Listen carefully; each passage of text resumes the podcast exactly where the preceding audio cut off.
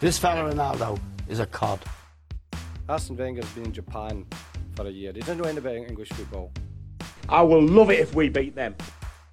This is football heritage. Con Giovanni, eh, incredible. Dribble, dribble, dribble, dribble.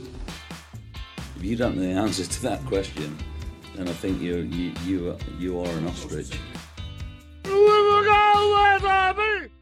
Well, the wait is now over and the Premier League is back. With a rake of new rule changes plus the long awaited introduction of VAR, there were a lot of firsts this weekend. Hello and welcome to the Total Football Podcast. I'm your host, Declan Hart, and joining me as ever is Andrew Conway. Hello. Andrew, did you notice anything particularly noteworthy this weekend that we can look out for more of this season? Uh, the mo- most obvious thing that came to my mind was the the new short pass rule, where you can pass the goal kicks can now be taken and they're count if you make a pass within the box, which I think was a, an unnecessary and kind of annoying rule change because everyone plays out for the back, or the most majority of teams play out from the back now anyway, and at least making goalkeepers take their like goal kicks out of the box made it a bit more interesting, made it a bit more difficult for the team with possession to hold on to it, made it uh, you know a bit more advantageous advantageous for the pressing team to get right up on top of the defenders and try to stop them playing out from the back. And I think it's very obvious. It's, it's very it's very um, it's very it's not you couldn't say it's unusual because this happened again a couple of years ago when they changed the rule for the kickoff that you're able to take kickoffs and immediately every team had already adapted to that rule you're already seeing teams playing out from the back playing the goalie putting the ball down quickly passing it and there's two or three players standing in the box waiting to receive the ball and passing it around Yeah, that's interesting because like it did kind of get really frustrating last year. I think when the referee would make them retake the free kick or the goal kick over and over again. Which but I didn't mind that Uh, it's just got it's just kind of slowed the game down. That's why I'm kind of okay with this new rule change. I actually didn't really notice it all that much, but maybe I just wasn't paying enough attention. It's just every goal kick I saw, there was that, and then the the team that would be expected to press was kind of just giving up on it because they're like, ah, there's no point. Let them have that, and we'll we'll re- reset ourselves for them once they get into like, say, the first third of the central circle. You know, just where the D is. That's when the team's pressing game really started to take on, and it seems to push push back the pressing line a good like hundred meters, I'd say. Well, it'll be interesting. Or not to- 100 meters, but you know, 10, 10 meters. the whole pitch, like Yeah. Uh, but it'll be interesting just to see how teams do adapt to that because it is kind of a change similar. Like it could be a big enough change that we think about it similarly to uh, goalkeepers not being allowed to pick up the ball from a pass back. Like I'm not saying it's going to change the game that much. No. but it is the first change that you could think of since then that does actually just change the game in a really minor way, but still actually like aesthetically changes the way we even watch football. Well, now you're ridiculous if you don't play out from the back. Like now it's just you're giving the ball away, or you're putting it into a lucky dip. Where previously you oh, go, okay, I have an option to either play it short, and my big lumbering six foot five defender, you know, he might just lose the ball immediately, and we're we're in trouble. And so I'll just boot it long. I'll hope for the best. Now that that whole you know it, it'll be interesting to see because that whole you know the whole role in a team that used to exist of okay you're the guy that I aim for from goal kicks. Like it was always weird. A lot of teams would aim for their fullback or something with a crossfield ball and there would be you know they'd try and header the ball down and there'd be two or three midfielders in around it or you'll have the big man you know the the Fellaini role. You'd aim for Fellaini or aim for Lukaku or you know, you'd have one big man that you always aim for from goal kicks, But- and now that role might just cease to exist in team. And then, what's the point in having Jordan Henderson in your team? Poor Jordan Henderson. But the, this uh, this is not. A, I think this is a good thing though that like we won't have these big lumping balls every goal kick. We might still see it from here and there when. Like even City are like I remember in that League Cup final against Arsenal, they lumped a ball forward from a goal kick and took advantage of the lack of an offside rule. So we'll still see those kind of balls forward, but it'll be good to just see more teams try playing it out from the back, even if maybe the right back punts the ball forward anyway. Yeah, I get, I get what you mean. It's I see it though as a an oppor- You see it as an opportunity to be positive. I see it as an opportunity to be negative because uh, it allows, say, the weaker, the expected weaker team to just set up their defensive lines earlier. And we saw over the weekend, uh, I know we'll probably get into a bit more, but there were several teams over the weekend who didn't really even try uh, to set up an attack against one of their bigger teams that they played against. Not that it made any difference; they still got beaten fairly handily in most cases. But you saw like Man City, you saw it with. Um, what with Norwich against Liverpool, who didn't even try to set up attacks; they just played flat lines of defence. And having this rule encouraged them to set that up earlier and not even to try and break into the attacking third and win the ball back in dangerous places. You know, the the whole origin of pressing football is to put them under pressure in dangerous places. Like that was, if you go back to Graham Taylor in the eighties with Watford, that was his thing: is win the ball back, but win it back in important in you know goal scoring areas. And I, you know, a lot of the teams now at the, at the lower echelons of the league aren't won't won't even try to do that from from almost any opportunity except a set play, maybe where they get a, a, a, you know a long throw or a free kick into the box. That's their only foray into the opposition box. They'll never have the opportunity to kind of pick up mistakes that could be made because one thing I can say every one of these top teams in the league we talked about a lot last season, but none of them are perfect. They're all capable. There, there's like John Stones, there's Otamendi, there's you know um, Matip. Uh, give me another. What's another uh, Liverpool centre half that always makes mistakes? Dejan Lovren. Dejan Lovren. You know, th- th- for all the greatness of these teams offensively and how you know they get into 100 points or 99 points or 98 points or 97 points, whatever they ended up at last season, they had defensive frailties, and it's almost it's almost giving those big teams a lift up. That okay, you may have players that can make mistakes, but if we bring in this rule they don't have to be in a position anymore where they maybe would make that mistake unless they make a complete calamitous error in open play, which you know can still happen. Yeah, because we did see that a bit in the Chelsea match, which we'll get to later. But like, there was a couple times where they tried to play out from the back, and it just ended up creating chances for Manchester. United. Yeah. So and Man United did it as well. Don't get me like uh, I know we'll talk about it a bit more as well. But Paul Pogba, a couple of times, in, especially in the first half, I didn't believe the one that uh, Emerson hitting the post, I think started from Paul Yeah. Pogba trying to overplay the ball in the edge of his box. Like if you basically teams are setting up so far away that even if a player starts messing around the edge of their box, there's no one pressing in the in the area. So even if they make a mistake, there's no one going to pounce on it. And uh, and one other thing that I, I noticed as well this week this weekend that uh, I'm going to look out for a bit more of this season is obviously it's the first weekend of VAR, so referees have been you know there's a lot of it in the in the West Ham Man City match. Yeah. But there were at least two incidents uh, this weekend, if not more, because I didn't watch every match obviously, where uh, a player went down in the box under a light challenge, and the referee actually gave a free out and a yellow card for the player for simulation. And was Ha- that a direct direct result of VAR? That's that's what I'm uh, wondering because I think the fact that referees know they have VAR gives them that bit more confidence to be able to go, okay, th- this was a dive. I think this was a dive. This is a yellow card and free out. And if I'm wrong, well, you know, it can be uh, eradicated by the use of VAR. So uh, I'll, be interested to see like does this happen more often because it happened in the in the West Ham and City match for I can't remember which West Ham player or maybe it was Man City. I can't remember which player it was. Uh, it might have been Gabriel Jesus, and then it happened in uh, Newcastle against Arsenal. And one of the Newcastle players, I think it was Joelinton, was given a yellow card for uh, simulation. So it'll be interesting to see if that becomes a trend, or maybe it's just referees have been told to book players for simulations from the get go. Like, don't even mess about with it. Well, anymore. when you think about it, the how many there's not that many new frontiers for referees now. Like their their VAR has eliminated a lot of the kind of iffy points. The only one left now is like it's killing our game is VAR or not VAR, sorry, is simulation diving. That's the only big bugbear that people can throw at football. It's like, oh, it's not, it's a terrible sport. Look at those people diving. You know, that's the only thing that can't really be eradicated completely because it's a behavioural change that is required. It's something that's needed from the top down from every or from the bottom up rather every single player would have to adjust the way they play and you know they play that way they play for fouls they play for dives because or play for free kicks because they know they get those free kicks. And if it is something that referees have been instructed to do okay don't worry about a lot of other stuff but get dives right so we can kind of slowly wean it out from the top down.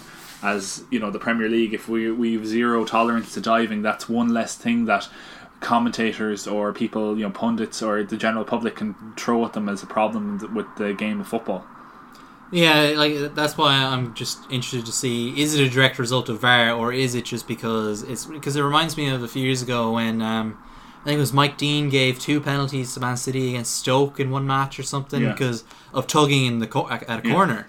Uh, and we saw that like one weekend of a bunch of penalties, and then we never saw it again. So it'll be Yeah. interesting to see is this a similar thing? Because it was the wor- it was the World Cup, wasn't it? It was in Brazil at the World Cup that we saw loads of uh, of penalties being given for pushing and shoving in the box, or free kicks being given for that sort of behaviour. And it was thought, oh, this is a sea change in the game. This is going to go. This is going to radiate throughout the whole sport. And then it kind of didn't. As you said, there was a couple of occasions. Mike Dean, being Mike Dean. Main event Mike Dean to give him his full name. Yeah, main event Mike Dean. Well, like that was another thing. We, we won't spe- spend too much time talking about Mike Dean, but he, he like he did seem to have more interaction with VAR than any of the other referees I saw in any of the other matches. Yeah, that'll be Like- another interesting thing to, th- uh, to look uh, look for. Is does it just happen to Mike Dean every week?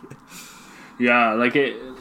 That one was a bit of a strange one. I thought that because I after seeing that, I thought, oh, they're going to be using it now. A lot of referees are going to be employing it. Maybe the maybe this is the what football is going to look like. But then the other matches seem to flow better, and if anything, referees are even more. They seem to flow, let games flow even more because if something is bad, it'll get picked up by VAR and they'll be informed of it. You know that kind of way. Yeah, like it, it, it is interesting because like on this show alone, we've criticized referees a lot over the last like two years now. Uh, so it'll be interesting to see do their performances improve, knowing that they have the safety net of VAR. Yeah. they can be a bit more confident in their decision making overall. in fairness, our criticisms of referees generally down to that we don't criticize all referees or the the the purpose of refereeing at all. It's more that the, the level of standard currently in the Premier League. And just the, I- the consistency. yeah, you can't point at one. Like I saw a couple of occasions today where there was that Martin Atkinson I watched refereeing. I think he was refereeing the Arsenal Newcastle match, and he he was just inconsistent to the max. Like there was a bad foul by the what's the name of the record signing Newcastle Maxim uh, Sam- Maxim. Mac, yeah, Maximin is your man from Nice. I can never get yeah, his name right. uh, with the uh, he's got gold hair, but he he left a foot in in in a tackle after just being on the pitch, and it was classic. Oh, you're just on, you know, it's you know, calm down, calm down, relax. And like a minute later, then there was a little like a kind of little trip, and a yellow card went out and, uh, straight away from Atkinson. He was kind of laughing with the players about it, and it's like, well, that's no consistency whatsoever. A trip gets a yellow card. Because I don't know why, because Martin Atkinson felt like it. Yet, uh, like a studs up foul immediately from a substitute doesn't get anything. Yeah, and that, that actually brings me on to the Man City against uh, West Ham match on uh, Saturday afternoon because last season one of the big uh, themes near the end of the season was uh, Man City's use of tactical fouling. Uh, and then uh, Manuel Pellegrini actually had some things to say after the match on Saturday about that. He said, "quote Every time we tried to arrive in their box, they committed fouls. We were innocent in that regard. If you review the game, that is why we didn't create too many chances in the first half. All our offensive moments of attacking ended in a foul. You can look at the statistics. They committed 13 fouls, we committed 5, but that wasn't the reason why we lost. So it's interesting that we're starting the season now, and again, it's already being brought up this tactical fouling and making a lot of fouls and not and getting away with it essentially, like not getting yellow carded. Like Rodri made three or four challenges alone in the first half, and I, I don't know did he get yellow card in the entire match.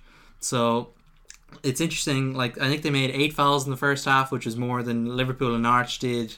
I think combined in their entire match the night before.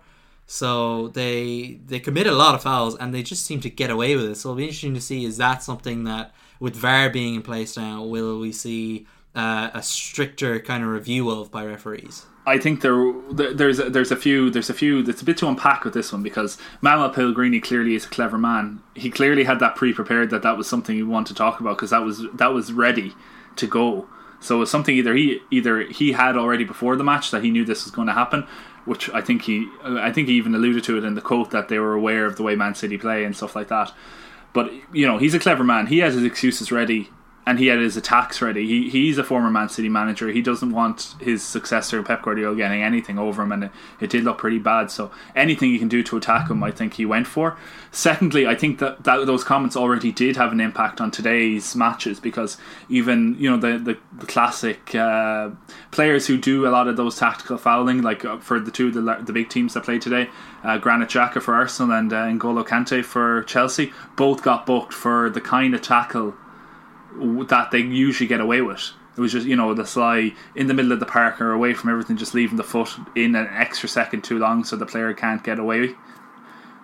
And both got booked for it, so maybe they already those players have been, you know, players like that have been earmarked, and maybe we'll see a, a kind of backlash to Man City in the next couple of weeks because they, it's it's like you remember. I don't know if you remember back in the day when Ashley Young used to be diving all the time. Oh yeah, yeah. Then it was picked up on, and then he would get mm. booked automatically, even if it wasn't really a dive. It was always, oh, yeah, probably dive. You get a reputation. And it seems to be working in the same way that if managers and other people in the game, mostly it's come from managers when they probably see it more than any, but most other people in terms of the, their opposition, you know, reviewing of the, the way they play, they must know that teams like Manchester City, who aren't alone by doing this tactical fouling by any stretch, like Jose Mourinho is one of the key proponents of it 10 years ago at his interside when they used to like they used to be horrible for it and Chelsea even before then for you know rotational fouling and it's something Man City do excellently and it's part of their functional unit like if they can't get the ball back it's one of the rules remember they remember the 10 second rule was it if you don't I think it was the six actually. sorry Uh, I think it was six seconds. Uh, Six second Henry rule, yeah. talked about it on Sky once. Six second rule you have to get back into shape if you don't get in six seconds. I wonder if it's been you know added to now that you know six seconds or a dangerous position you put a foul in you stop the play you stop the momentum. Because especially in in you see the the funny thing is Pep's coming from I know he probably learned this in Germany to an extent he's coming from a market or not a market but for the league originally in Spain where mo- a lot there is a lot of fouls given in an, in a normal match. Like it, it, it the dozens of fouls are given in a normal La Liga match and usually for very little things like it's not a hugely contact sport. Of course there is horrific challenges and bad things do happen in La Liga as much as any other league. But it is the refs are very much you tug on a player that's a free kick. Like you see it often with players coming to the Premier League that they don't know how to adapt when they get tugged from behind and go down and they don't get a free kick. They're like what's going on? Why don't I get a free kick?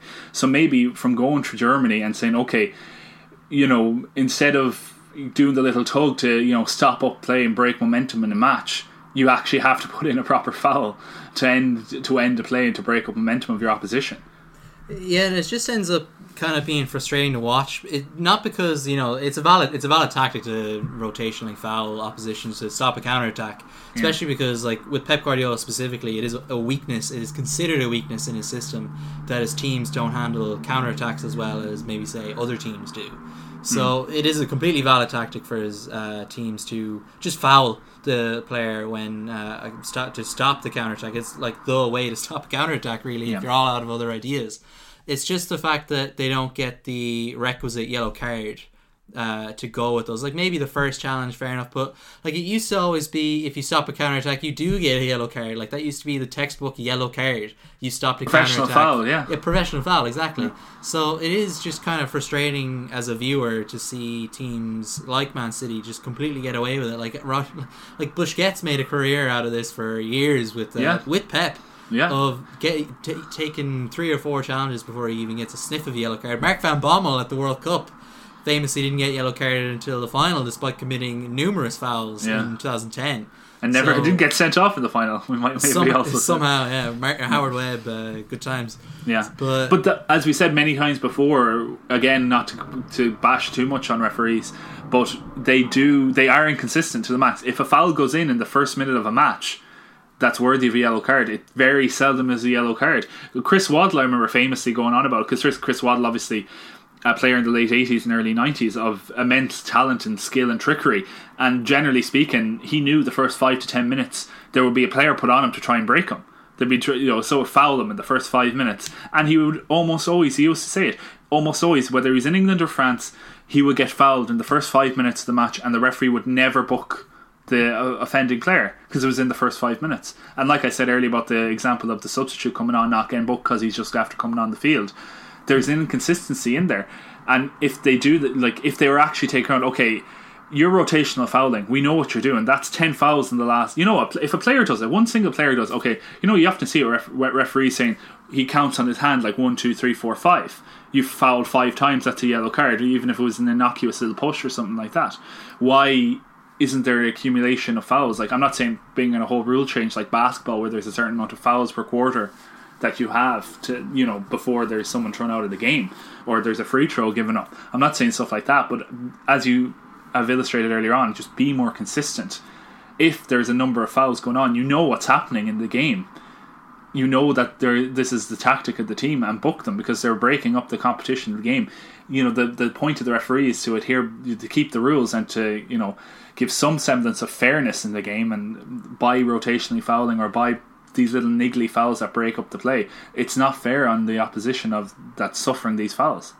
Yeah, yeah, def- definitely not. Like, there's always that one player. Like you mentioned, Chris Waddle, but even today, like Eden Hazard was uh, uh, al- always ta- tackled when he was at Chelsea. Wilfried Zaha has complained a lot about being targeted by teams as well in recent months and years, probably. Like th- this is an issue. Like it, it, it does kind of ruin the flow of the game. Like we enjoyed watching counterattacks, and like we don't mind them getting broken up every once in a while, just because it's a last ditch tackle. It's it's the last line of defense almost. Yeah. It's just that when the player like it is a form of cheating by fouling Absolutely. because it's breaking the rules of the game. But there, there, there's the rule there. That's why we have the yellow card. Like if, if you cheat to this extent, you get a yellow card. Yeah. And that it's just frustrating to see teams not get yellow cards, especially because like think about it, it's the first game of the season. If Rodri picks up a yellow card within the first twenty minutes.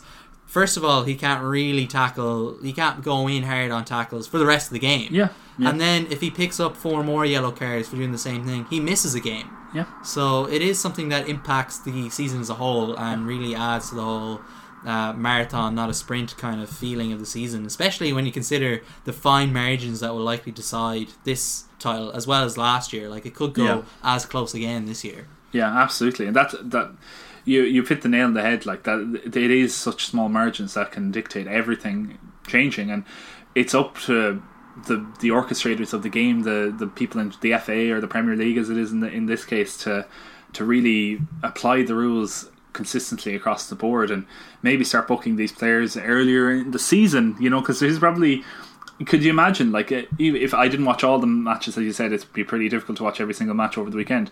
But like the amount of probably you know lazy fouls or or you know teams getting into their groove again that happened over the weekend that would you know in November December have been automatic yellow cards, and just because it's the first day of the season, it's not happening.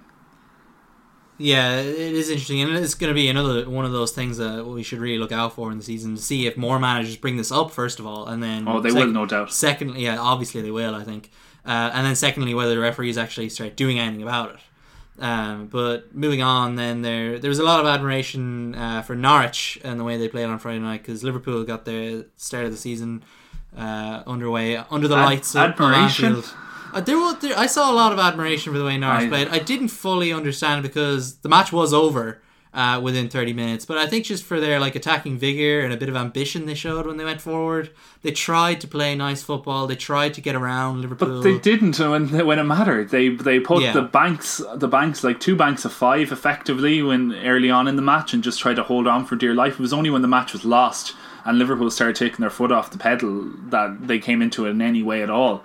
And in, in fairness to Liverpool as well, you have to remember a lot of Liverpool players they had the shortest preseason of any teams especially the the- forwards. especially the forwards, a lot of them in the African Cup of Nations and international duties. Other than that, the obviously the Champions League only finished in June, didn't it? So you know, very late to the and they have to play a European, like you said, the Super Cup's coming up very soon. So, they you know, they've other worries on their on their minds at the moment. But yeah.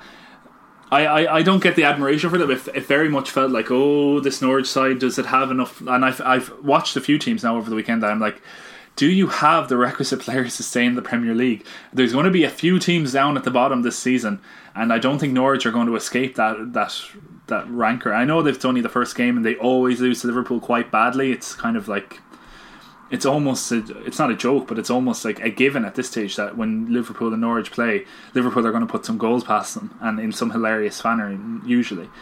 Um, and this this would prove to be another case like that. Like the the manager, I don't know the Fark Fark is it Farke or Fark?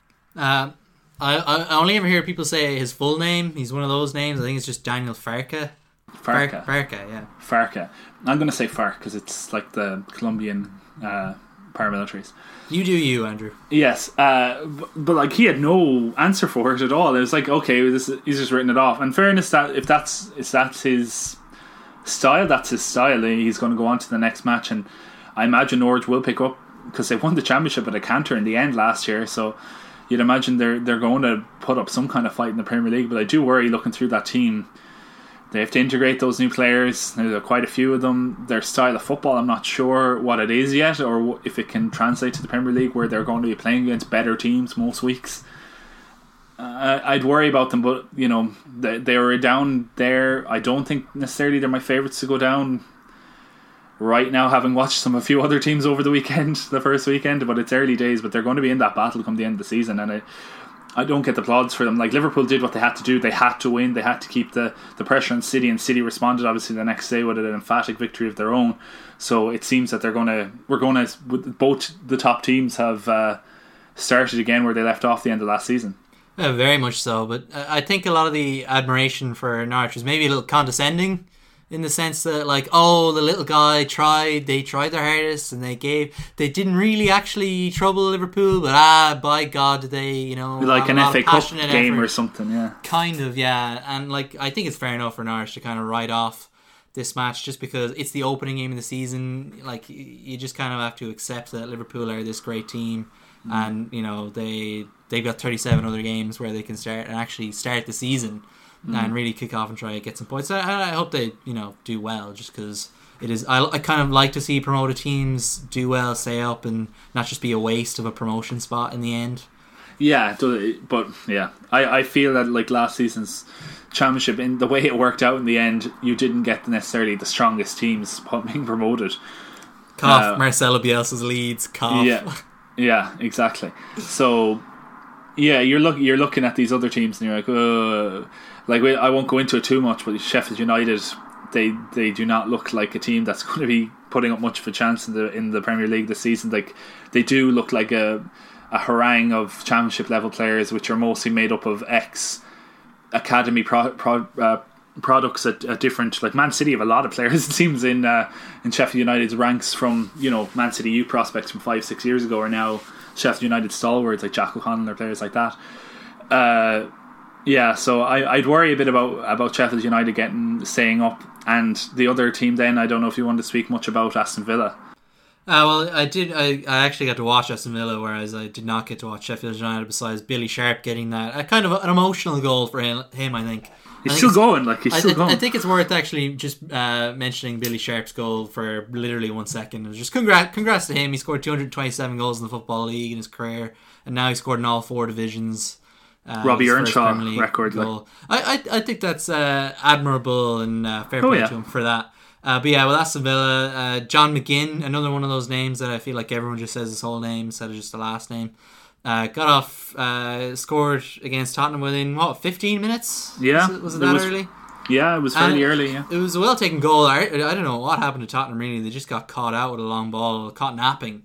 Uh, Danny Rose was unable to really keep up then when he was really the only last man back at that stage. I wouldn't necessarily criticise Danny Rose for that goal, even though he did slip at the end, just because he was the only one that got back. Yeah, I, I Uh, wouldn't blame the the defense really at all. I, I, I think it's something we highlighted very briefly last week about um, like a player who turned out to have a very good game and kind of the driving force behind everything Spurs did yesterday in uh, in Dombele. Can I say that right? In Dom- In Dombele, yeah. in Dombele, it was more th- what we said last week. I don't think they were very defensively solid within Dombele in the team because they don't have uh, kind of a requisite foil for him. Yeah, I think uh, I think a lot of that is uh, Harry Winks is, is being molded into a, into a holding midfielder by Pochettino, but uh, that that experiment is still very much underway. It's Yeah, not a, he's- it's not I- a finished product at all. Yeah, I don't think he has the certainly not at the moment. He doesn't have the positional sense, the pace. He needs that extra touch on the ball to kind of figure out what he's going to do, and I think he needs that extra second of his mind to figure out what position to take up on on the counter. And I think it leaves him very lightweight through the middle and leaves him suspect to those type of um, counter attacking goals. You know, the ones that go straight through the middle of a team where you have to be quick on get back into position quickly. And I think that's what kind of cost Tottenham early on in that match, and then they didn't have much creativity the other side because we they are looking at you know a team of a lot of wantaways in that side and maybe the the harmony that Pochettino is uh, renowned for is is deserting that team slowly but surely, and it took kind of solo runs from some of the more exceptional players in the squad to really bring and dig Tottenham out of that match, which we saw an awful lot last season. If you remember, how many times last season we talk about how badly Spurs played and still got a result and ended up getting Champions League qualification through it? How long can that go on for? Because it seemed that yesterday was all that again. That like Harry Kane trying and Ndombele, the new player who's who is very good by looks of things, trying for the whole match to create something out of nothing and eventually getting there. Like they, they can't go on forever. You saw at the end of last season how they kind of their their performances started flaking away, and you know the, the complete no show in the Champions League final. And it's like, is there anywhere for them to go from here? Because they're, I don't think they're going to ever do better in the Champions League final than the second place they secured the the, the season before then. Or whenever they did, did they ever secure second place? Yeah, they did it the year Chelsea won the league under Yeah. Antonio Conte in 16-17. But it, it is actually kind of ironic uh, that the probably most high-profile want-away player at Spurs was the one that came off the bench and really changed the dynamic of that match, though, because Christian Eriksen came on around the 70th minute and Tottenham were just so much better from there on in. He gave And- them balance, like Yeah. they didn't, yeah, they didn't have it before that. They had a they had a very good box to box player, kind of trying to do everything, and then they had you know the classic Hurricane trying to do everything, but they didn't have anyone kind of linking up play or creating anything for either of those players. I think a lot of that was to do with like Musa Sissoko, who I think is largely improved in ways I didn't think I could ever say about uh, Musa Sissoko over the last six months.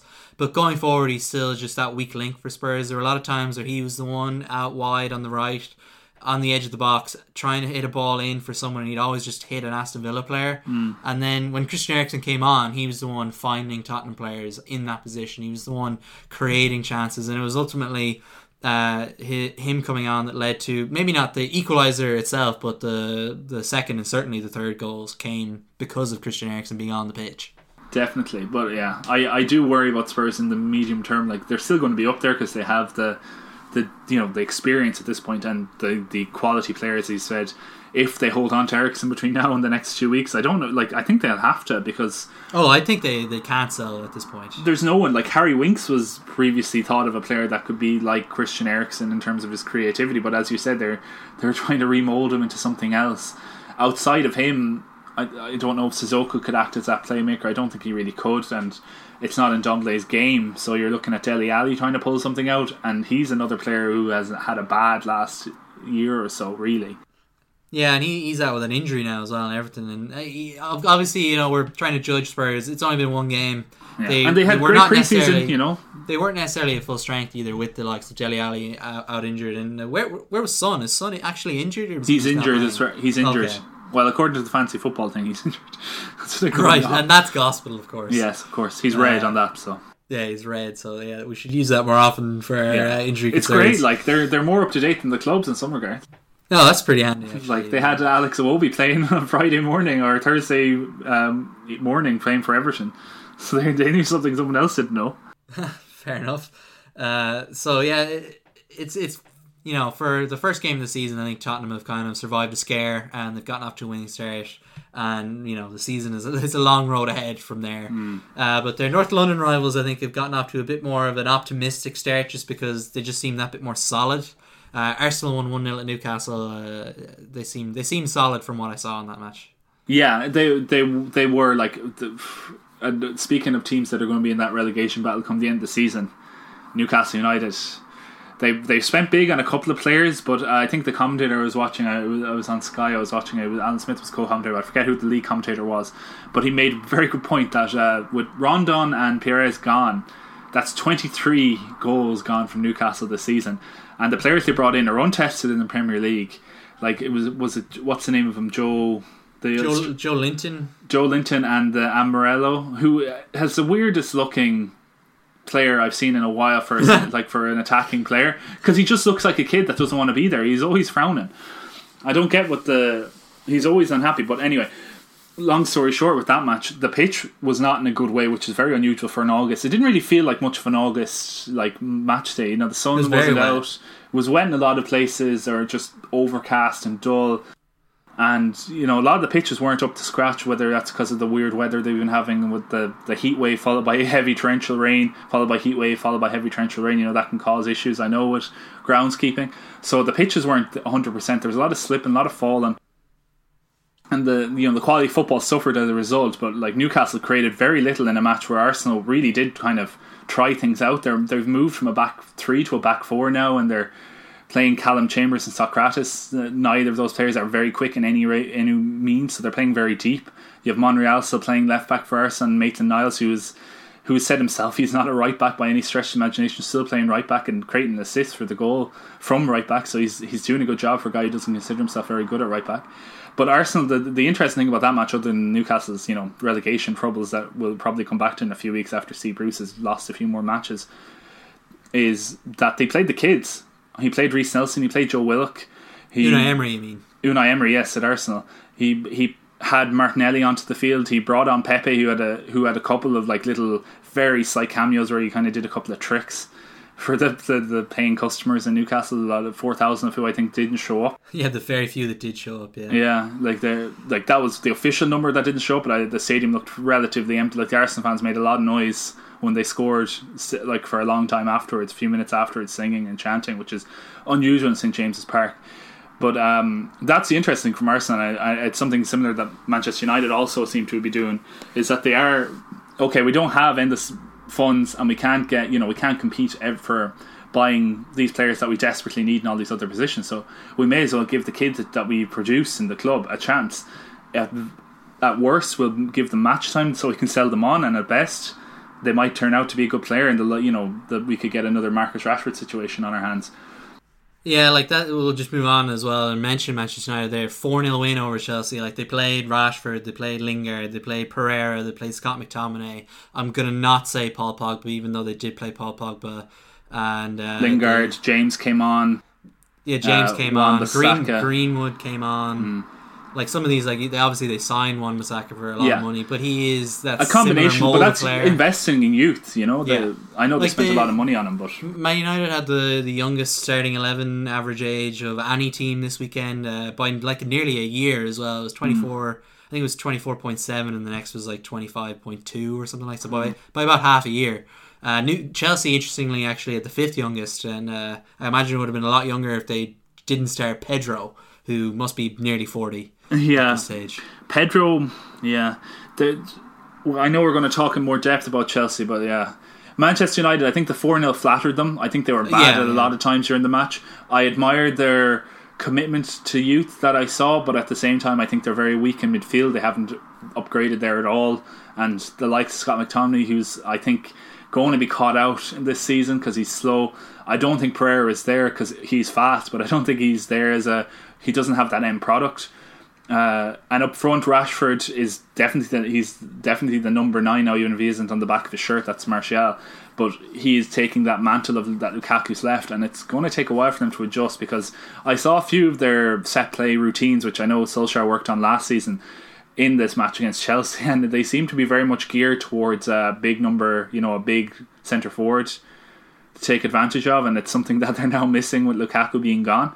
Um, Harry Maguire, I think, while being very slow in defence, and there was a couple of times where it's like, oh, why have you signed this player? But going forward, he seemed to be excellent. He's he got a few headers off, and he, was a danger at set plays. So maybe he would take up the Lukaku role from those uh, work set plays. Yeah, like obviously he actually uh, endeared himself to a lot of Man United fans on social media this week because in his goodbye post to Leicester City, he actually uh, used a picture of himself scoring against Liverpool last season. Oh, So clever guy.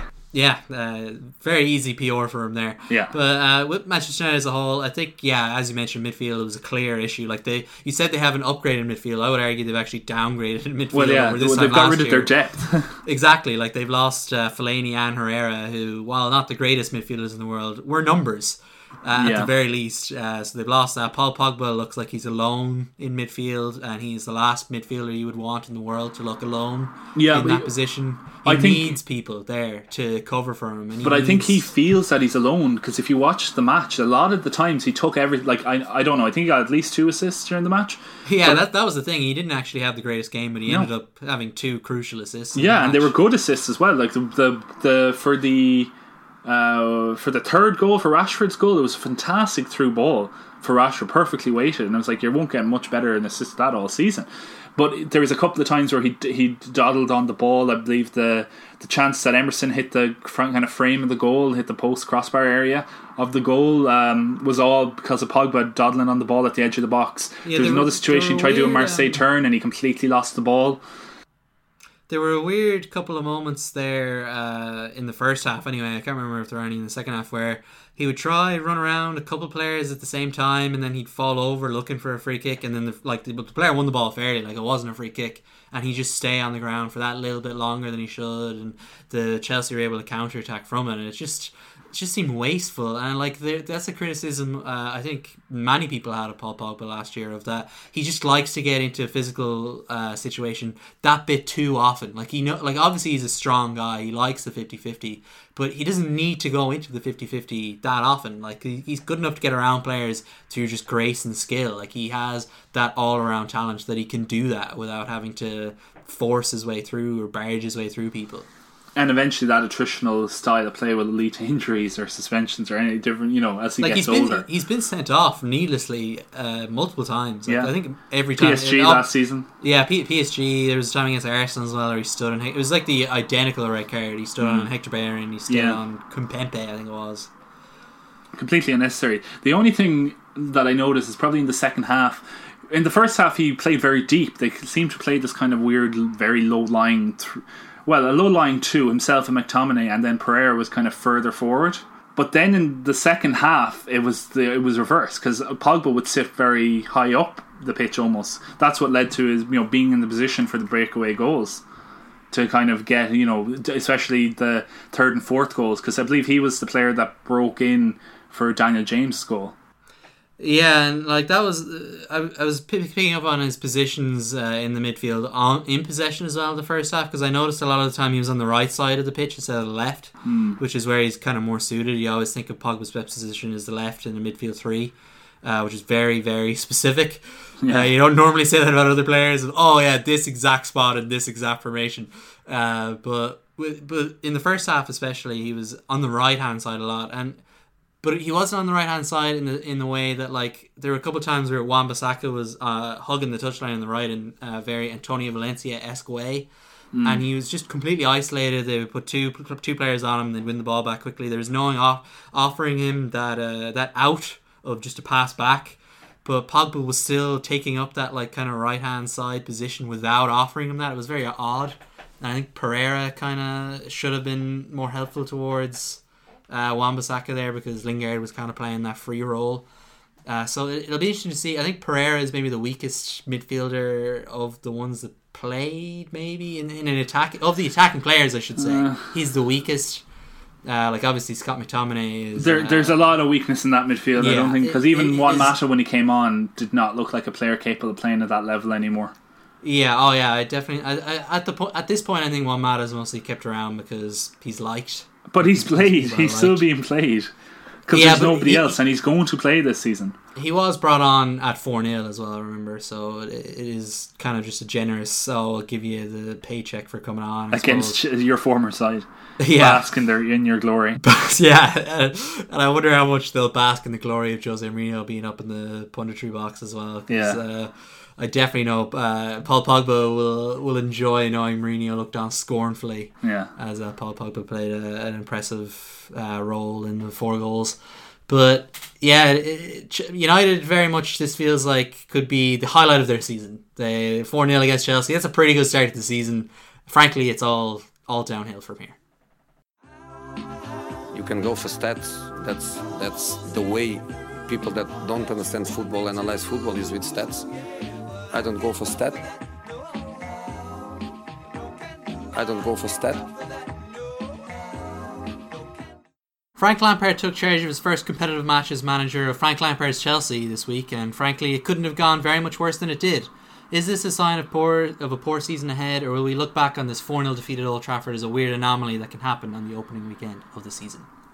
Well, I think their saving grace with Chelsea about Frank Lampard's Chelsea is that there's a lot of bad teams in the Premier League, and I think there's a lot of teams that will show up to Stamford Bridge, that small pitch, and will just be beaten before they're even on on it. or will take a draw before they're on it, or see the big players at Chelsea coming and will just be beaten before you know psychologically beforehand. Because I do not believe this is a very good Chelsea team at all. I don't think anything Frank Lampard has done over the summer has made them any better, if not, if probably worse than than Maurizio Sarri had them last season. They're like I can admire some of what he did. Like obviously he gave number the number nine shirt to Tammy Abraham. That's that takes quite a lot of courage and a lot of quite conviction.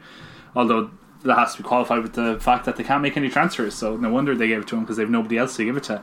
But a lot of the players at Chelsea, I know you mentioned Pedro earlier. Pedro, I don't know. Like last season, I was like, how is this guy still getting into this team? You know, you think there'd be more competition.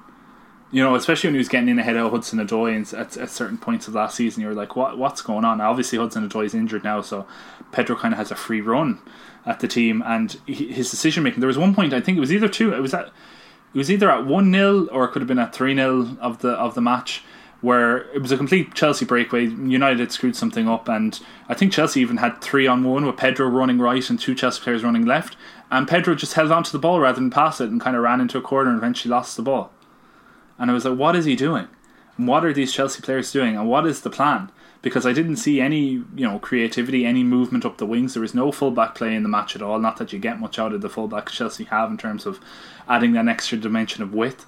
Uh, the only time I saw Cesar Azpilicueta play was either fouling someone or covering for Kurt Zouma as being the last centre back, which that's not a good position to be in. But uh, like without Eden Hazard, Eden Hazard really did keep them in in not in top four contention for most of last season. Did win them the Europa League in the end, but outside of him, you're looking at the rest of that team. You're like, ooh, this is going to be a long season for Chelsea. Yeah, like uh, obviously I don't want to be all doom and gloom because only the first week and there were players missing from the starting eleven, like the likes of Hudson Odoi and Pe- who's not who who you will not see for the rest of the season most likely. Uh, is it that is his injury that bad? Well, I don't know. Loftus Cheek is definitely gone for the full season. Hudson Odoi did a bad injury, like wasn't it his ligaments? Oh right, okay. I thought he was back soon um, enough. But like, no, even, he's he's gone for a while. Even someone like Pulisic start, didn't start the match, True. and he will take time to adjust to the Premier League. I'm sure. Uh, it was annoying hearing the NBC, M, yeah, NBC commentators call him the face of American soccer, and it was basically just Pulisic watch the whole match instead of a, the match being on. But that's a whole other point. That, uh, yeah, but that's that fair. That's fair enough. Like if they have an American player in the in the, a, a, big game, you know, it doesn't happen often. So it's it's interesting for them to see it. But like when Pulisic came on, I think I had high hopes for Pulisic going. Like last week, I even said I, I had high hopes for him doing well at Chelsea and maybe carrying Chelsea in the way Hazard did to an extent. But going out. He did not look full of confidence. He did not look like he was really geeing up the rest of his teammates, and the rest of his teammates didn't look very happy with him either. Yeah. So maybe there's a bit of disharmony but, there. But it is it is obviously like a really bad spot to be in coming into a match where they were already what two three nil down by then. Were they three nil down by the time it came yeah, on? Yeah. So for your debut away at a ground like Old Trafford is incredible. There's very few more difficult scenarios to be in for to make your debut. Yeah. So I'll cut him some slack there, even if he wasn't very yeah, impressive. So there, there's still time for him. Obviously, I'm not going to write him off after one match, especially the kind of match it was. But like, I believe Chelsea in just I know we're going off to one match, but they they had more possession, more shots. I think certainly more, you know, kind of attacking, creative uh, moments in the in the match than Manchester United did, and they lost four 0 Yeah, like that. The the key difference between these two teams was very much the ex- that that extra bit of experience that the likes of Marcus Rashford and Anthony Martial have over Tammy Abraham and Pulisic and uh, uh, Mason Mason, Mason Mount, the man who's yeah. Yeah, like I don't know like know. Mason Mount. There was one scenario, I think it was one 0 at this point, where Mason Mount was on the right, and actually it might have even been nil nil it was in the first half, and Mason Mount was on the right side of the box. Uh, could have taken a shot, but instead did this, did this weird cutback thing where you weren't sure was he putting it on his left to shoot or was he actually trying to pass it to someone because the touch was mm. that bad that it just ended up at I think it was Victor Lindelof's feet for a easy yeah. clear away. Like he just looked inexperienced. Tammy Abraham obviously he hit the post, but other than that was I don't know, very meek up front. Like you, you just yeah. you just look at this Chelsea side, and it's apparent they'll struggle to score goals this year. Yeah, like they didn't put De Gea under. I think he made two saves maybe in the match. De Gea he caught a couple chances. I don't remember any big saves that he had to make. There, there was one maybe in the first half late on. I, where, I remember one where uh, Harry Maguire got a slight touch of a deflection, and De Gea had to move kind of last second, but it was still a comfortable save. Yeah. There's nothing. He was never under a spot of bother. Like No, yeah, there it's and that's a bit worrying considering Manchester United, as we as we we alluded to earlier, they did give up a few fair few chances. They were making mistakes in midfield and coming out of defence. Victor Lindelof still looks very shaky, so there was you know there was exploits there to be had for for Chelsea if they wanted them, but they didn't seem to take them. And then most worryingly, maybe as a because it's something that you know Chelsea have not had a two hadn't had that bad of a preseason, but you know going back to their very uh, Turner's Cross, I think they played Bo- Bohemians in Ireland. They or was it Shamrock Rovers? it was they ended up Bohemian. Bohemians. Bohemians they played, uh, like they kind of played very similar to how that match went, where they kind of didn't really create much, and they looked, they made a, a, a not a great team look quite kind of like comfortable. Did they draw that match? I think they did, yeah. Like, that's- and that bad. was, yeah, that's. I think Lampard started a four-three-three in that match, and that made him switch to the four-two-three-one that he's now adopting. But the four-three-two-three-one seems to completely isolate.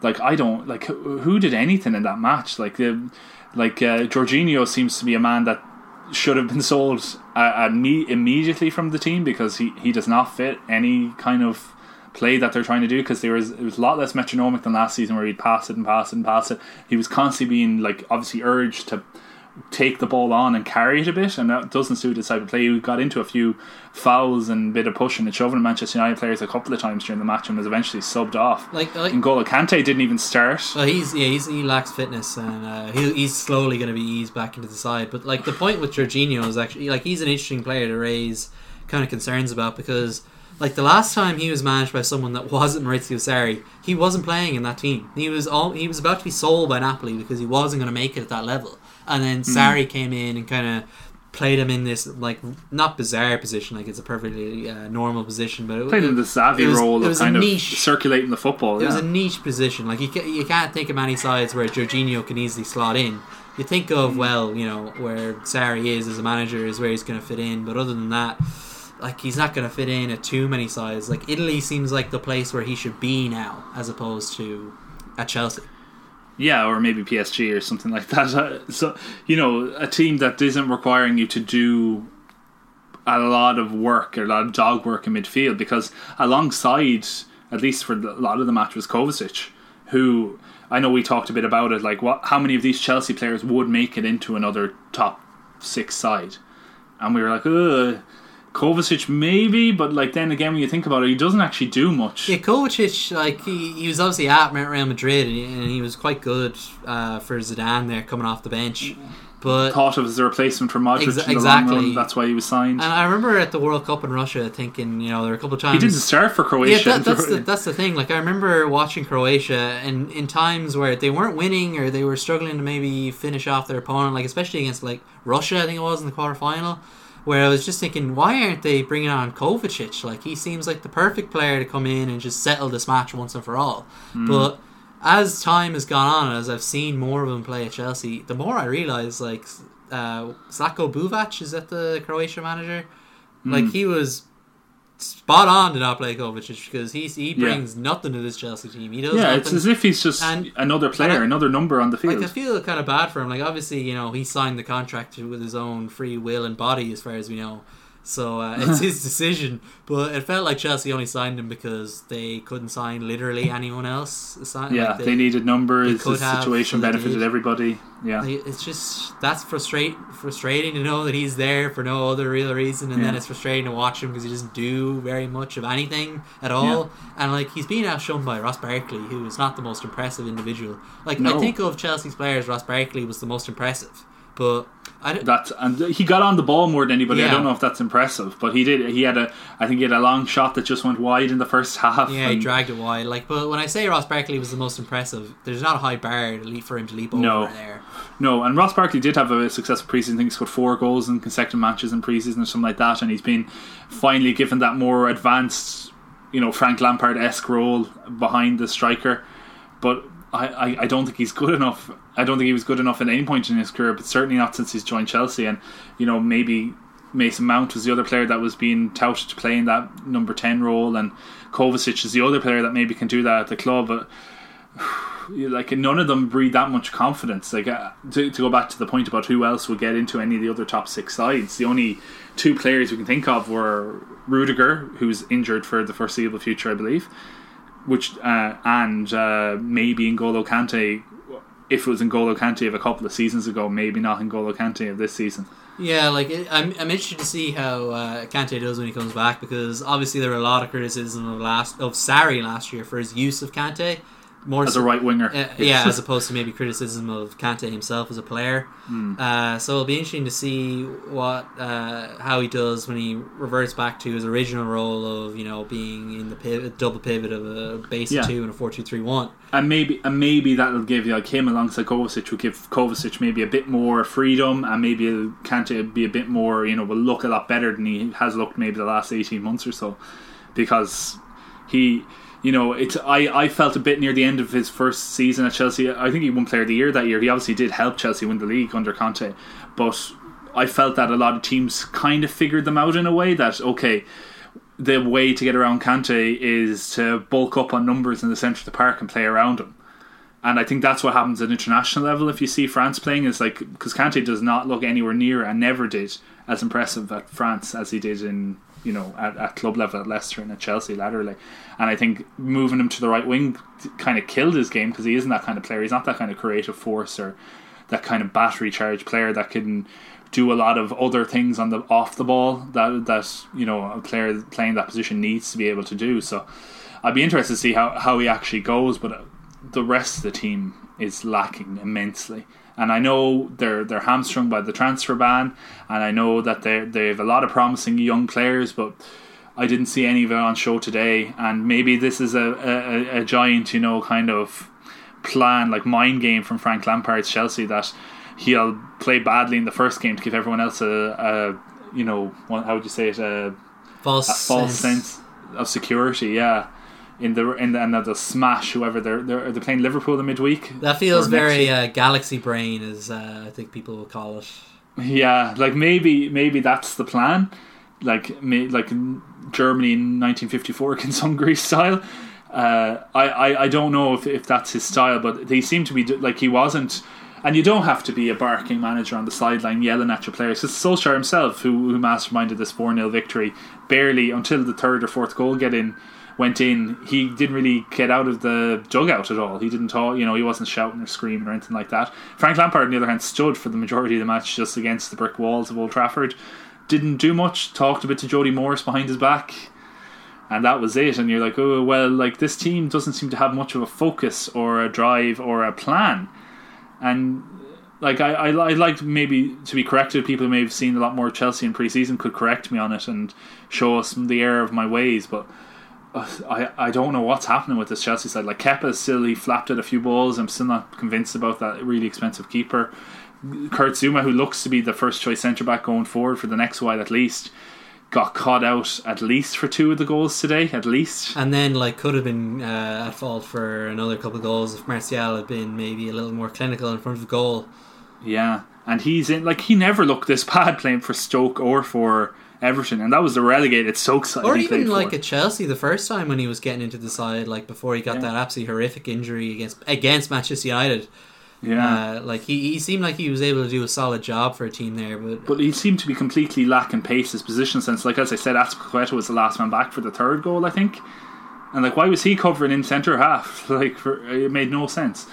Uh, but uh, next to him is Christensen, who has never really impressed me at Chelsea. I know he did well in Germany when he was away there, but he's never impressed me at Chelsea. He Got caught out a couple of times in the first half, like just was beaten in the air, beaten on the ground. It was like, what? What's the point of you? Like, it's it seems more and more bizarre that they got rid of David Luiz now. When, at the very least, his defense needs some experience. Uh, it is interesting as well, like because you've mentioned the like transfer ban, and obviously that's why the team isn't maybe looking so great right now. But like that transfer ban really couldn't have come at a worse time for Chelsea. Like they're a team completely in transition. They've lost their best player, Eden Hazard. They've lost the experience uh, in defence, like David Luiz. Their players are that bit older, like Willian, who didn't play today, I know, but is getting on. Pedro, Yeah, who looks Pedro. old as well as feels and plays old. Yeah. And then they've got that Cesar inexperience of youth Azpilicueta, you know. uh, at the likes of Mason Mount and Tammy Mm. Abraham, who they they need they need to bridge that gap somewhere in the middle. Those players are coming into their peak, and like they have Pulisic, who is closer to that, I guess. But this uh, he's a new he is a new signing, and you're not going to really rely on him for the calmed, experienced head. I would I would Mm. think. No, he's not a leader yet, certainly. And then you have to con- you have to really consider the appointment of Frank Lampard to Frank Lampard's Chelsea. Of he really, it feels like he was only really appointed so that the board could maybe have a face to the fans to avoid any criticism of like, oh, why was this transfer ban in place? Why are we such a mess? Why is this team clearly not being funded as much as it used to be ten years ago? Where's the owner gone? How come the owner doesn't come to matches? Exactly, Where's the owner's like- box? Where's the the uh, constant intervention? Like uh, Sarri wouldn't have lasted six months in 2008 at Chelsea. Yeah, exactly. and like he was I- there for the full season. I remember around the time they lost 6 0 to Man City before the League Cup final back in, I think it mm. was February. There was a, a day right before that match that was actually the 10 year anniversary of Luis Felipe Scolari getting sacked. And Yeah. like I, I think if they reversed the roles, Luis Felipe Scolari would have finished out all of last season at Chelsea. Like it feels very oh much like yeah, that. Yeah, definitely. Uh, and and then it just feels like it feels like a waste for for Frank Lampard. Like I thought, I was encouraged by the fact that he took the Derby County job, and there's the whole thing of like he was offered the Ipswich job and he turned it down because it wasn't right for him, and like there's that whole comparison to the fact that he arrived he, as a player. He would always show up in the right spot at the right moment and take advantage of that. And I was like, oh, maybe he could do that as a manager, perhaps, when he decides what clubs he goes to. Uh, but I think that was maybe a romantic look at uh, his decision making because uh, Well, like, I think it's what Frank Lampard thinks as well. 'cause go- I think he thinks this is the perfect timing for well, him. perhaps, um, like, but I just can't see it. Like he, he's one year under his belt at management at a year at Derby County where they were fortunate that Leeds capitulated in that semi final of the playoffs. Oh, absolutely. Uh, to get to maybe put a, a sheen on a, an average league campaign. Like, uh, obviously, I didn't watch a huge amount of Derby County, but they got fewer points than the year before under Gary Rowett. Sure, they managed to bring in a few youth players, and there was maybe a bit more optimism at the end of the season than under Gary Rowett, but it was still very much on paper not the most impressive season. I would have liked to have seen him go a second round so that we could maybe get a get a bit more. Like he, what I'm trying to say is it was a low sample size. You know, when you do a test of something once and you get a decent result, you think, oh, okay, but how does he actually do over the course of two, three, four seasons? And if he'd been Mhm. able to get to the playoffs again this year, maybe even go up automatically, then you could think, oh yeah, maybe he he could manage Chelsea down the line, but you still feel like he needed time, more time in the Championship, more time with lower level Premier League clubs before he could even consider becoming the Chelsea manager. Because when you look at the 20 managers currently in the Premier League right now, you would say that Frank Lampard is maybe the least qualified. Yeah, I, I, it, it's probably fair to say that, that you can't disagree with anything you said there. The only the only kind of opposition view to it would be look at Pep Guardiola. One season was it one season or two seasons at Barcelona B before he took over the big job. Look at the likes of Jurgen Klinsmann when he took over Germany two thousand six. Look, you know, sometimes or look at Zidane as obviously he's the biggest one as well in recent years. But the- look at I- I the would- I would- parachuting in play like player managers or great players into big teams and they're kind of for, force of personality overwhelming everything else. But I would I would actually counter that to the fact that when Jurgen Klinsmann and when Pep Guardiola were appointed, both of those managers, sure they had limited experience in the way that Frank Lampard has limited experience, but Pep Guardiola gave a presentation to the board that clearly impressed them. He clearly came in with a plan, a philosophy. He had an understanding of the club. I know that's now a bit of a cliche, uh, Mm. but not just of the club, but of the way they needed to play football. I'm not sure Frank Lam- Frank Lampard obviously understands Chelsea, but I'm not I'm not sure he altogether understands and knows how to implement how Chelsea is supposed to play. No, because you look yeah. at the teams Frank Lampard played for at Chelsea, they were stodgy, they were defensive, they were hard to break down, they were counter attacking, they were exciting on the break at their best, but maybe not the best at breaking Dismal at down their worst, yeah. defenses and Yeah. you know they would uh, there were problems with managers there were temper temper tantrums thrown there were various issues with the board interfering with the manager and all this so he it just doesn't feel like there's that same level-headedness that uh, Germany and Barcelona used and considered when appointing those managers.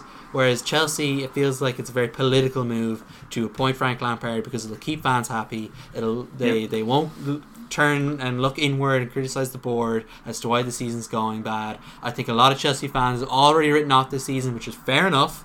They, it doesn't look like they're going to achieve much. Like they won the Europa League last year, they can enjoy that. They can think about the the youth players coming in through, and it is interesting that Frank Lam- is playing the youth players. But even then, I would wonder would he be doing that if the if the transfer ban wasn't in place? If he didn't have the uh, quote unquote assurances that he will be manager this time next year, which I doubt, uh, based on this performance, based on the fact that the players aren't there, based on the previous managers that have been at Chelsea, like. There, Frank, it could be easily argued that Frank Lampard is the greatest player in Chelsea Football Club's entire history. Uh, uh, obviously, I'm not like I'm not a Chelsea fan, so I'm not going to argue one way or another. But the argument can be made that he's he's the top scorer. Yeah, absolutely, yeah. He won everything that there is to win there. Uh, he was a fantastic player. He's their top scorer, yeah. As you said, like But- top, is he top appearance maker as well? Uh, Uh, up, up there, yeah. But Yeah. then you look at the players that are at Chelsea. Uh, bringing in youth players is maybe uh, an emotional ploy to maybe have players there who look up to Frank Lampard and won't turn on him and stab him in the back when things go wrong. In the way that maybe Yeah. Pedro would not have that affiliation with. He might not have that respect for Frank Lampard in the way that he might not have that respect for Maurizio Sarri. And I'm not. I'm not trying to say that. Uh, I'm not trying to signal out uh, or single out Pedro either. He was just the first that came to mind. Uh, but I'm not, and I'm not trying to say that Pedro lacks respect for people. I'm sure Pedro respects a lot of professionals. Uh, but I just think that the likes of Pedro, the, the outsiders of the club, Marcos Alonso, and uh, even maybe Christian Pulisic, who maybe is young enough to maybe respect Frank Lampard, um, but I don't know. Uh, but uh, I wonder will they have as much patience with Frank Lampard as much as say the fans will or the youth players will. Yeah, it's a, it's an interesting. It's a, we'll watch with, uh, with the season very interesting. I don't think necessarily if things go wrong for Chelsea this season, it's all the blame will lie with Frank Lampard. But you, as you say, he may get the blame whether it is all his fault or not. Like I'm, I'm just kind of disappointed in Frank Lampard. I don't, I don't, I don't know if that's becoming obvious game, uh, through I my it was that voice. I'm just disappointed in the fact that he went to Chelsea when he did. Like it, it felt, it felt like he used his heart over his head, which you know happens in life. You make decisions using your heart instead of your head. But I just, I disagree. I think he's an expert politician already. I think he always has been. I think. I think. Yeah, like, or at least he thinks he's an expert politician. yeah, I think that's more is. the case. And I think he saw this as a golden opportunity for going into Chelsea at the lowest ebb that he could possibly go to, which sounds ridiculous having a team who just made two finals last year, uh, secured Champions League qualification, and won the Europa League. You know that's that's not a bad season because all considering with the transfer ban looming, with your biggest player being wanted away all season, you know they they they, are at their lowest ebb in years. Their owner doesn't care anymore. They have a transfer ban in place. They can't they can't really do anything about anything uh, going forward. The future is a bit, you know, uncertain with the stadium plans being cancelled and everything like that. So he comes in with a, you know, their expectation at this point is Chelsea to finish sixth place. I think. But at this, At best. but at this point, I don't even know if they they can finish sixth. No, I, I know it's only been one match. I don't want to Yeah. react to this, but like. I, ju- I, I- back, I just like? think losing four 0 to Man United is a bit pathetic, which maybe says more about Man United as well in one way, in one sense. But it just seemed pathetic. Well, just looking at someone like Tammy Abraham looked like a player that was playing the Championship last season. He didn't look like anything near a player that could play in the Premier League. Like Chelsea have got rid of much better attacking players than Tammy Abraham. Like remember they used to have Daniel Sturridge. Remember when they used to, you know, and he was like surplus to requirements, and then he went on and scored how many goals that season for Liverpool, or in the following year. Like the, Lukaku, case like they got rid of him very quickly, and they don't have anyone near that level at the moment. Like, Tammy Abraham is not at that level, so they they will struggle this year. I've no doubt about it. Yeah, uh, like it, it is just going to be interesting to see how they react to this. Obviously, they play Liverpool on Wednesday night, which is maybe the like last opponent they probably want to play now. It'll be interesting to see what team Frank Lampard plays. Does he play a competitive team, or does he rest players already, getting ready for the long season ahead, or does he just go all guns blazing, try and react and prove a point and put up a fight against Liverpool, or does he just kind of rest everyone and accept defeat? Hmm. Yeah, it's uh, the way you put it. Like it doesn't sound like a very uh, a very good outlook for Chelsea. Yeah, where's that match on? Do you know? Is it not on a neon or or Monaco or Uh, oh, or it might, it might in be somewhere. Salou Dil, actually, yeah.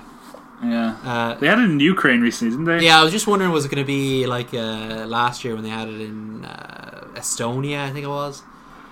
Oh, I don't know. Or is it in uh, a kind of easier to travel area? A match that no one wants to play and no one will watch, most likely. Yeah, no, I'm probably not going to watch it uh, on Wednesday night, to be honest. Don't say that. Don't say that. Uh, you, you know, sure, we got things to be doing on Wednesdays, like, you know. Oh yeah, yeah, yeah. Yeah. uh, so, uh, but like, uh, yeah, with with Chelsea, like obviously, I I do want to say that this isn't their full strength side. I'm interested to see uh, how they play when they do have uh, all their players available, which sounds like it could be a while before that happens. So. It's just it's just Frank Lampard that I'm disappointed in. Like it just seems like this was the wrong decision, and I've been thinking that for a while. And then I was wondering, oh, maybe like the first ten minutes against Man United, I was thinking, oh, maybe Frank Lampard can has gotten something out of these players. He's cheated them up a little or something. But Yeah, no, they just they they they capitulated. they just look meek. They look like they're not going to score a lot of goals. I I'd actually say that they'll draw a lot of games this year, whether it's nil nil or one one. Like because they don't look hugely defensively solid, but they look competent, which I can't necessarily say about some of the other clubs in this league. Uh, maybe even Manchester United included in that. Uh, but they don't look competent going forward. They look like they already lack ideas. They look like they don't have a plan. They look like they don't know how they're going to score. They don't look like they know who's going to score. Uh, I wonder about Olivier Giroud, a player we've not mentioned. Like, wh- where's he? Like, why didn't he Yeah. play today? Uh, so, yeah, I, re- I really wonder about this team. Like, they, they they have more of a midfield than Man United, I guess, but they probably don't have that quality that Paul Pogba has. Yeah, they have the they have a greater team ec- ethic in there. They have more players, but they don't have anyone as good as Pogba. And, and I think what you said at kind of the start of this conversation will ring true. That uh, you know, I think that was a Roy Keaneism of uh, when he was at Man United. There'd be a lot of matches where he'd just look at the opponent in the tunnel and he knew they'd won. Like I think Chelsea will have a few matches like that this year where teams just don't even try because they're at Stamford Yeah. Bridge and Stamford Bridge is a terrifying place to go or whatever. Uh, but I think when teams start to realize that this team can be got at, in the way that happened last year with Maurizio Sarri, once teams figure that Chelsea team, Chelsea side out, it's going to be uh, a long road ahead for Frank Lampard. And going into the season, I thought, oh, there's no way this bubble of the top six sides will be broken this year. Hmm. After what is it, three years in a row now that they finished in the six positions of, t- of one to six. But based on based on this one match, and I know it's only one match, but I I think that Chelsea are not only by far the most likely to slip out of the top six of those six sides, but it's possible that they slip out of this top six. Yeah. Oh, absolutely. And it'll be interesting to do in the Champions League now when they come up against quality opposition Yeah. in all those matches, like most likely. But I think that's a punt to nothing. I think they don't really. I don't think they envisage much in the Champions League. Maybe to get into knockout stages and anything's a bonus. Yeah, every second is a bonus for uh, Frank Lampard at Chelsea. I think. Is your head in the sand? Can you, are you flexible enough to get your head in the sand? My suspicion would be no. Uh, we'll close out the show now and we'll uh, look ahead. It's good to have the football back, of course, Andrew. Uh, you know, Of course. We've missed it over the last three months. Uh, Premier League back in full swing next weekend. Uh, no rest for the is it no rest for the weary or no rest, rest for the wicked. I always forget. The, No, well, both works, but Wicked is the more common one, I believe. Well, we'll go with no rest for the wicked. So, and uh, we'll we'll look ahead to next week's Premier League fixtures. There's a few interesting ones. Sure, Arsenal, Burnley, Southampton, Liverpool. They can be fun or whatever. But the big the big match is Man City against Tottenham. How do you see that one go? I think this is an absolute nailed on Manchester City victory. I think they have to win because I expect Liverpool will go in with the same attitude they went in against Norwich of we must win, we must keep the pressure on, and I think Man City will feel that pressure already. We're in. I don't. I believe it will break down later on in the season, but I think we're. You remember we said la- it was like March when we went through the fixtures between then and the end of the season, and we were like, both teams are going to drop points, and neither team did. They kept it rolling to the end, and I think they're both still in that mode of if we don't win this match, the other team is going to win this match, and we're going to fall behind. I think that will eventually stop because you know invariably it does. Teams get tired, and you know inconsistency creeps in, and you know you can't sustain that for a whole season. But I, I think for the next few weeks at least, both Man City and Liverpool will go hell for leather to try and win all of their matches and try and do it in some style. And as we said, like Spurs really did struggle at breaking down an Aston Villa side that didn't really have much to offer. for a lot of that match. Like they were giving up a lot of chances, giving up a lot of possession, and I don't think Man City are going to be as uh, generous as Aston Villa were. And you're looking at okay, what's going to happen in this uh, Spurs side? Plus, there's that rivalry that's kind of developing between Spurs and Man City, where they really don't like each other. At least you know the fans don't, and the the whole hangover from the Champions League quarter final is going to ring in the ears of Man City, and they'll want to make a statement against the Spurs team. Yeah, it, it is interesting that they play so soon in the season after they play what three matches in a row last season at the end of last season. So and like two of those matches were in the were two of those ma- no one of those matches in, no two of them were in the Etihad like back to back weren't they?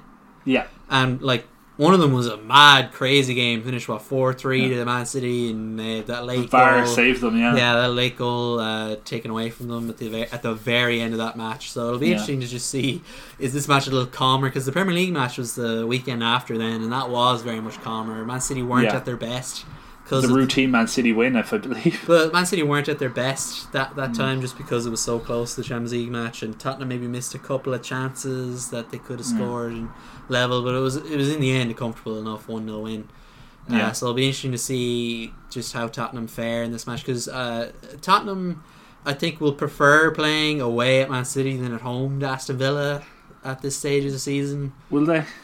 Like, I don't know. Yeah, maybe, but they'll be more comfortable because they won't have the ball as often, so they won't have to try to break down this difficult defense. Yeah, they can Um, try and play counter attack the whole time. And Pochettino will, of course, uh, make reference to the tactical fouling we mentioned earlier in the show. Oh, of course. It's- inevitably, at some stage this week, he will mention it. So, uh, it- yeah, it'll be interesting. Yeah. It'll. It's definitely the game of the, of the weekend, even though it does feel like it could easily end up Man City four, Tottenham one again, or something like that. Yeah, I wouldn't be surprised if the scoreline's like that, but it will be the biggest game. of the- Like when is it on? It's on lunchtime. Is it, Uh, it's the evening kickoff on Saturday. I, I even think. kick off on Saturday. Yeah, I, I, I can't see it going any other way but Man City's just because of the that kind of intensity that they will keep up at the beginning of the season that they'll carry from that West Ham match on. And I don't see them stopping anytime soon. They have to do what they have to do and in their minds that's to win every single match that's not possible but for now it is and I don't think the Spurs team is I know they they're supposedly had a good preseason. I heard good things. They beat Real Madrid. They brought through a, few young players who, who didn't feature really against Aston Villa, but they brought through a few young players then.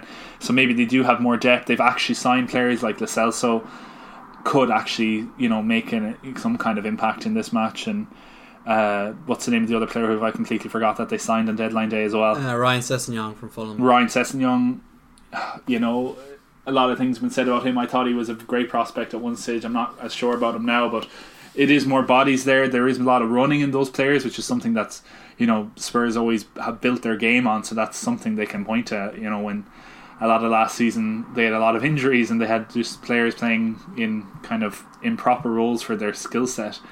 So th- there is some hope there for Spurs, absolutely, and you know, but I I really can't see beyond Man City in this match, and further on from that, I can't see beyond Liverpool in their match against Southampton. Yeah, because like we didn't mention Southampton earlier, but uh, they lost three 0 to Burnley at home, which is ne- not a good way to start the season. No, Uh, but it is interesting that like we're all I'm already looking at this going well Liverpool play first this weekend so that's an advantage for them because then Man City will know what the result uh, I'm already thinking of that like late season psychological edge of Hmm. yeah, playing yeah. first like I think that's that's where we're at at the moment. Yeah, yeah so that's uh, but I do think that's an, I think that's a disadvantage for Liverpool because I think they feel that psychological pressure a lot more than Man City do. Man City are champions; they've been there, they've done that. Liverpool, obviously, you know, whenever they took the lead in the in the title race last season, they they folded. Well, I, So- I just think that there's there usually there's the added pressure of knowing you have to at least match the result of your uh, rival who's played earlier. But, Hmm. No, uh, I get you may- entirely. It Maybe because it's so sense, earlier in the season, it actually Yeah. reverses. In some It is weird bizarre, way. and especially considering like Man United won four 0 yeah. So they're actually Technically, above. you know, above it's still the beginning of the season. Like everyone could, in you know, there's no one saying that we couldn't have a Leicester City this year. I, but it's not I, gonna I'd happen. be very surprised. Well, I suppose Man United would be a, the Leicester City type kind of story. Yeah, that would be the fairy tale. That's know? the state of affairs we've got ourselves into. Man United are the fairy tale league winners at this point, or Yeah. Arsenal or Chelsea or Yeah. something like that. or even Spurs. You know, that would be the Yeah, the real fairy tale would be Spurs. Champions League finalists finally Yeah. win Premier League. you know? redemption at last for Pochettino. Yeah. So yeah, it's a it's another uh, full weekend anyway. It'll be uh, enough to look forward to. We got Monday night, the return of Monday night football at last. We'll uh, hopefully see a bit of Jose Mourinho on Monday Night Football at some point this season. Uh, him, him and Gary Neville would be pretty good now. You have to admit. I don't know. I don't really like any of. Uh, he's very self-serving in his uh, punditry. Is Jose Mourinho? But uh, entertaining though, just Yeah, to, well. just to see whatever nonsense he comes up with. Uh, Hmm. So yeah, that'll, that'll be fun to look forward to. We mentioned the Super Cup as well, just you know to set your reminders for Wednesday if you're a Liverpool. Yeah, Liverpool are going to win that Super Cup. Yeah, or, and if you're not a Liverpool or Chelsea fan, just ignore it like the rest of us. Hmm. Uh, I A quick question on the Super Cup. yeah, Does the Super Cup dictate who goes to the world, the Club World Cup, whatever FIFA call that thing that's on in January in Japan? not traditionally, uh, but and I don't think that that is. Changed. So it's just that it's still like Champions League I winners. still believe it's just the Champions League Okay. winners still. Like that's what it's always been. Uh, Yeah. from my memory. I, No, I was just wondering because uh, yeah, what did this match matter in any way? No, I, I don't think No. that will change because there's been there's been plenty of times the Europa League teams actually won this match uh, Okay. over the years. But yeah, I, I remember Zenit St Petersburg beat Man United at one point. Good times, good times. Some- yeah, some- Sevilla beat- were in loads of them. Yeah, I think Sevilla beat Milan one year uh, when they won it against Liverpool in 2007. Uh, so yeah, Super, the Super Cup's a, a weird, weird and novel kind of affair. It really is. I'm not sure what the point of it is. Though, it, it, just to close out the show, I do remember that time Fellaini had the headband around himself, Oh yeah, and that looked hilarious. That was the Super Cup, so it does bring us good moments here and there. Yeah, yeah. Uh, there is there is those little casual times. So that'll do us for this week. Uh, plenty of football to go ahead. We got 37 more weeks of this, plus international breaks. We got a Euro 2020 we need to build up to, and all those weird cities. Oh yeah, So uh, can't wait. Yeah, it's gonna be You're making it sound so so attractive. it's gonna be so great. Ah, we'll have a few here in Dublin. Sure, that'll be that'll be good fun. Oh yeah, can't wait. Uh, so hopefully you'll you'll all join us for the rest of the season, listeners, and uh, we'll have a nice little fun get together adventure on this wild ride that is the sport we call football. Uh, and thank you for be- being here this week, Andrew. Thank you for having me, Declan. And uh, we'll be back again next week. Enjoy your ride.